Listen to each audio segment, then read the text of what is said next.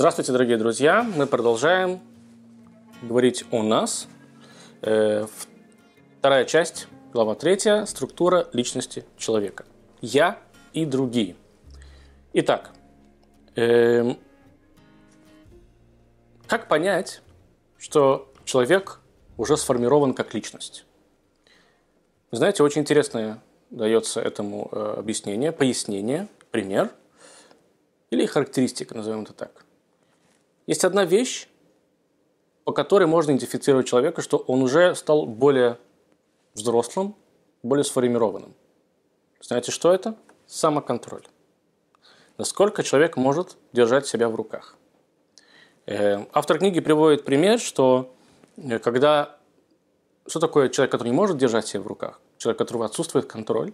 Это когда он хочет хватить, схватить здесь и сейчас, прямо здесь и сейчас, не дожидаясь, может быть, даже э, навредив кому-то, да, в том числе и себе, но уже иметь эту вещь прямо здесь и сейчас, не ждав какое-то, может быть, короткое время и не получив это безболезненно.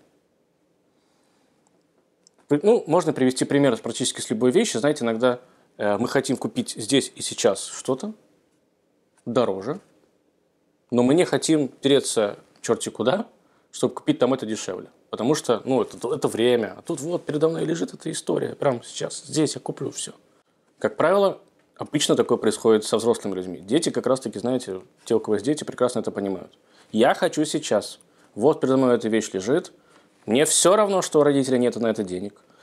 Это будут скандалы, может быть, даже слезы, обещание, что в комнате всегда будет вылизано чисто – да, то есть мы пойдем какие-то там э, уже жертвы, то есть ребенок сам себя там что-то выдумывает и да, получает эту вещь. Хотя, может быть, если бы он подождал бы пару месяцев, у него был бы день рождения, он бы получил это без всяких условий.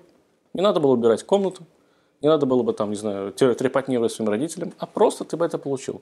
Родители так, если дети сейчас меня смотрят, поверьте мне, так это и работает. Мы всегда смотрим на то, что вам больше хочется, потом вам это дарим. Нам так проще. И вам хорошо, и нам проще. Итак, то, что человека делает взрослым, этот индикатор – это вот этот самый контроль. Как пишет автор книги, неспособность зрелого человека к самоконтролю является наиболее унизительным изъяном. Ну, сами себе представьте, э, видели бы человека взрослого, который не может себя никак сдержать. Человек, который идет в ресторан, например, и начинает брать все там, начинает есть просто как... Э, не потому, что он голодный, потому, что он любит пожрать, извините меня. Как мы на него смотрим? Смотрим на него как-то варвара какого-то иногда там, да? То есть, ну, ты что, серьезно? Это же просто баранина, ну хватит тебе, ну как бы, что то еще десерт, ну ты же переедаешь. Видно, да, человек уже не может есть. Но он четко понимает, что, не знаю, у него потом не будет денег на э, то, чтобы самого себя сводить в ресторан. И он сейчас соберет от жизни все лучшее. Но мы смотрим на него иногда как, ну, серьезно, хватит, прекрати, ну все, ты же сытый. Да, ты попробовал, тебе интересно, но не все в этой жизни можно съесть, не все можно съесть сразу. Релакс. Противоположность к этому бывает и наоборот. Бывает иногда, когда человек, настолько воспитав себя, что ему он может себя сдерживать и самоконтролировать, что он даже не пользуется благами, которые ему да разрешены и да позволены. То есть вообще, то есть, ну, знаете, такая другая крайность. Э, как говорили хасиды, что что нельзя, нельзя, что можно, не нужно – ну, то есть, опять же, если взять пример с едой, то когда человек переедает, это, конечно, одна крайность. Другая крайность, когда человек, знаете, бывает, э, это, конечно, идеальное состояние, когда человек встает из стола чуть-чуть голодным. Ну, типа, я же поел, как бы достаточно. А есть люди, которые ему говорят, ты будешь гречку либо рис, а он на самом деле любит макароны. Да? И он говорит, ну, гречку и он, не получив абсолютного удовольствия, я, например, когда про себя говорю, да, я люблю поесть так, чтобы мне было вкусно еще в этот момент. Для меня это прям, ну, какой-то, знаете, церемониал, там, стакан воды, чтобы все приборы стояли, вокруг стола должно быть, значит, чисто, спокойно, может быть, я что-то буду читать, смотреть в этот момент. То есть я прям должен получать от пищи удовольствие. Есть люди, которые, им все равно, что есть, просто чтобы не быть голодным. Причем они едят не столько, что потом не могут встать из-за стола, а просто вот чувство голода ушло, и слава богу такую умеренность. Тоже не всегда хорошо. То, что в других каких-то вещах это может отразиться пройти, и пойти в противоположную от, от хорошего в сторону. Способность контролировать себя, как пишет автор, и полагаться на сознание относится ко всем внутренним измерениям личности, а именно к телу, разуму и душе. И ко внешним, с которыми личность взаимодействует. Кто это? Бог и другие люди, и, собственно, сама природа. То, насколько вы сами себя контролируете, дает вам правильное взаимодействие, кроме самого себя, еще со всем остальным людям и, понятно, с Богом. Через ваше тело, разум и вашу душу. А теперь давайте разбирать поэтапно. Телесное измерение. Помните, говорили, что э, мораль из Праги рассматривает это в двух измерениях. Первое измерение, да, это телесное, первая часть э, под такая подчасть – это телесное измерение. Что такое телесное измерение, по мнению морали из Праги? Мораль из говорит так. Телесное измерение человек представляет собой соединение тела, интеллекта и духовной составляющей, которую мы обозначаем как духовность или духовное измерение.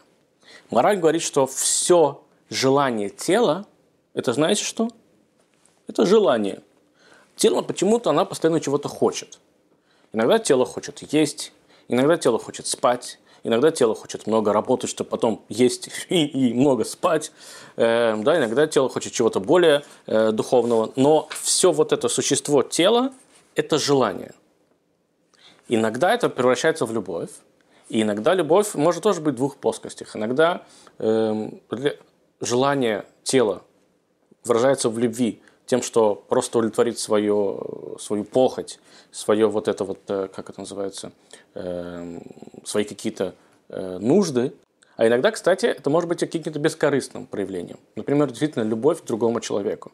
Когда мы хотим, мы желаем, чтобы другому человеку, к человеку, которого мы любим, ему тоже было хорошо. Да, это наше желание, но согласитесь, оно не только ради нас. Человеку, которого мы с вами любим, которого мы хотим, чтобы было хорошо, мы будем делать все, чтобы ему действительно было хорошо. Теперь давайте дальше. Интеллектуальное измерение. Что такое интеллект или интеллектуальное измерение? Автор пишет так.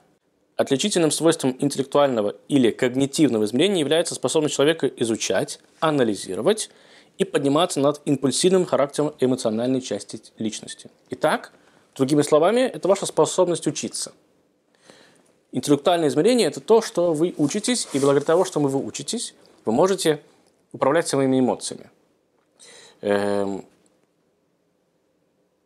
ну, грубо говоря, человек, который знает, что водить машину в нетрезвом виде небезопасно, может в тот момент, когда он немножко выпьет и будет весь такой веселый, и, может быть, даже он, он хочет какие-то понты показать, свою новую тачку, как говорят, да, своим друзьям, вдруг включит свой мозг, и он не сядет за руль. Он включит свои мозги, и эти мозги возобладают над его чувствами, и не случится катастрофы, не дай бог. Почему? Потому что он учился. Он понял, что это небезопасно. Он видел какие-то, там, не знаю, ролики, в принципе, он знает, что это неправильно, да? Хотя, знаете, на самом деле, почему человек действительно не садится за руль пьяным? Я вам открою секрет. Как человек, который водит достаточно долгое время, даже немножко выпив, ты можешь водить машину. Понятно, что, может быть, у тебя не такая реакция хорошая в этот момент происходит, но обычно, когда человек выпивает, он становится смелее. И водит он не так, как нужно водить. Особенно, когда ты едешь ночью, э, и вокруг тебя другие машины. Это одна из причин, почему запрещают алкоголь. И тот момент, когда ты понимаешь и вспоминаешь эту причину, ты не сядешь за руль. Несмотря на то, что ты понимаешь и знаешь, что ты сейчас можешь вести – но в том числе ты, опять же, извините меня, понимаешь и знаешь, что это может быть небезопасно. Это значит, что сейчас ваша вот эта взрослость, она присутствует.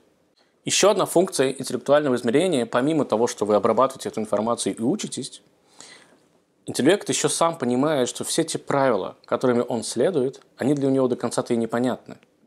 Мы сейчас говорим не про э, человека, который выпил, сел за руль, а про жизненные правила. Потому что он их осознает, но почему это так, он доказать себе объяснить не сможет. Он четко понимает, интеллект четко понимает, что это что-то выше его собственного понимания. Если интеллект это понимает, значит он работает правильно. Или, как говорит автор, когда речь идет об истине объективной, интеллект вынужден признавать и обращаться к основополагающим принципам, на основе которых он сам выстроен и функционирует. Но иногда разум может и натворить делов. Иногда нет никакой гарантии, что сейчас он пойдет действительно и будет думать о правильных вещах в нужное русло.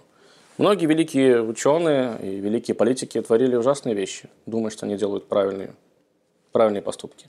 Где же вот этот ориентир, как же от этого уйти? Есть одно лекарство.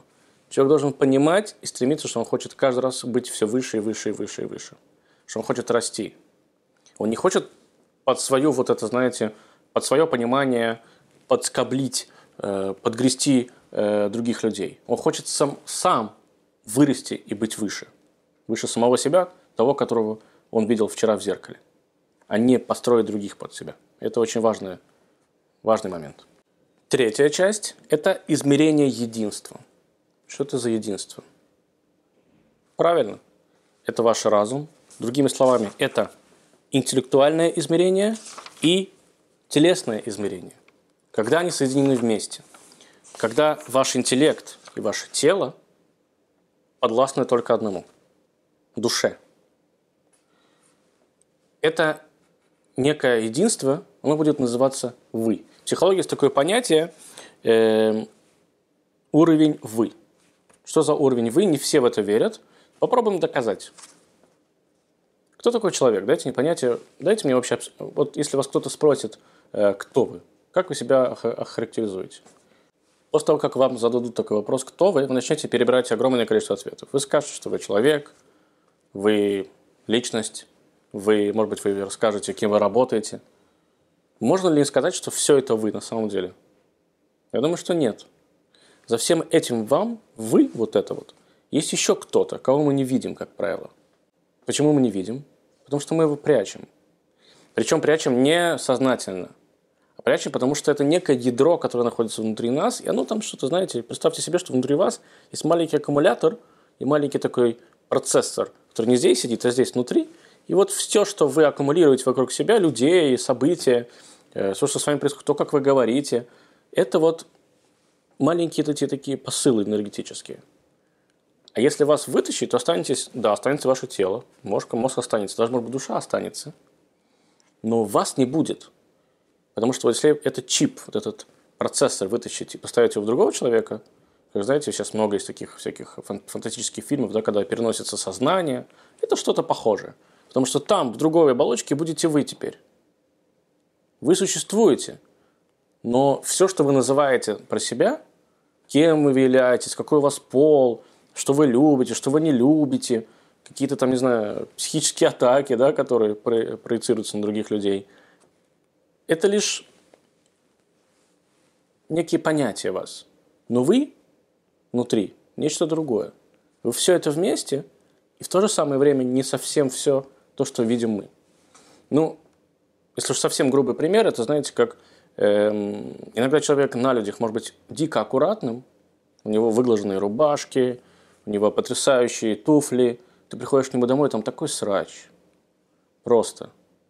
То есть внешность у него всегда, всегда, да, мы почему-то думаем, а мы, причем когда на него смотрим, мы думаем, он, наверное, у него дома, наверное, такая чистота вообще там просто, там ни одно, а ты приходишь, там все заваленное на кухне, годами не помыты полы. Почему? Потому что человеку важно то, как на него смотрят сейчас снаружи. И получается, что мы, когда увидим эту квартиру, мы подумаем, получается, нас обманывает? Нет, он не обманывает. То, что мы видим снаружи, это он. Но то, что мы видим внутри его, это тоже он. Просто это мы не видим. Это то, что он не раскрывает. Таким образом, когда вы соединяете свои эмоции со своим телом, свой интеллект и свое тело, простите, вот в это единое измерение, и можете его подстроить под желание Бога, под то, что, ну, как вы хотите, чтобы вы Э, были одним и тем же человеком и изнутри, и снаружи, вот тогда это на самом деле будет называться единым измерением. Измерением единства, как это называют мораль. Теперь личная сфера, дорогие друзья. Что такое личная сфера? Это то, как вы выстраиваете отношения с самим собой или с Богом. Потому что Бог – это что-то тоже личное. Это то, как эм, вы себя прощаете, вы себя наказываете, вы сами с собой общаетесь, разговариваете, да? То, как вы боитесь Бога, то, как вы любите Бога. Это все, что восходит, вся эта каша, которая варится внутри вас. И здесь, кстати, есть интересный момент, что э, вопросы сексуальной нравственности, они тоже почему-то называются личными. Есть такое понимание в, э, в современном мире, что все, что касается э, половых отношений, это личная вещь, и поэтому кто-то считает, что рамки там должны, не должны быть. Есть, например, такое понимание сегодня, очень странное для меня в том числе, что есть, э, понятно, сейчас мы не говорим про всякие извращения, мы не говорим про насилие, мы не говорим про э, педофилию и так далее, какие-то ужасные вещи. Мы говорим про обычные отношения, любовные отношения, интимные отношения между мужчиной и женщиной. Как знаете, говорят, давайте разнообразим нашу сексуальную жизнь. И там иногда могут начинаться всякие извращения. Кто-то называет это извращением, кто-то для кого-то нормально. И есть такое понимание, что когда к этим извращениям обе, да, оба человека, оба партнера э, приходят в достаточно взрослом э, возрасте, то это как бы не называется извращением. Ну, типа, мы сами это решили, поэтому не трогайте нас. С точки зрения религиозного человека это очень странная история, потому что ты не можешь назвать что-то э, интимное, ты не можешь назвать интимные отношения абсолютно личными. Есть две причины. Во-первых, э, есть целая область с точки зрения э, божественности и вообще веры, что такое моральное, интимное отношение, что такое неморальные, абсолютно неморальные, антиморальные, как хотите называйте эту историю. А есть и вторая причина, это то, что религиозный человек считает, что ты можешь, конечно, скрываться в комнате, в любой комнате в своем доме, можешь от всех глаз скрыться, но от Бога ты не скроешься никогда. То есть, если ты... Есть такие люди, если, которые считают, что, например, если взять иудеев, да, которые считают, что я буду соблюдать шаббат, я буду соблюдать кашрут, но вот все, что будет происходить в моей спальне, туда, пожалуйста, Бог не лезь.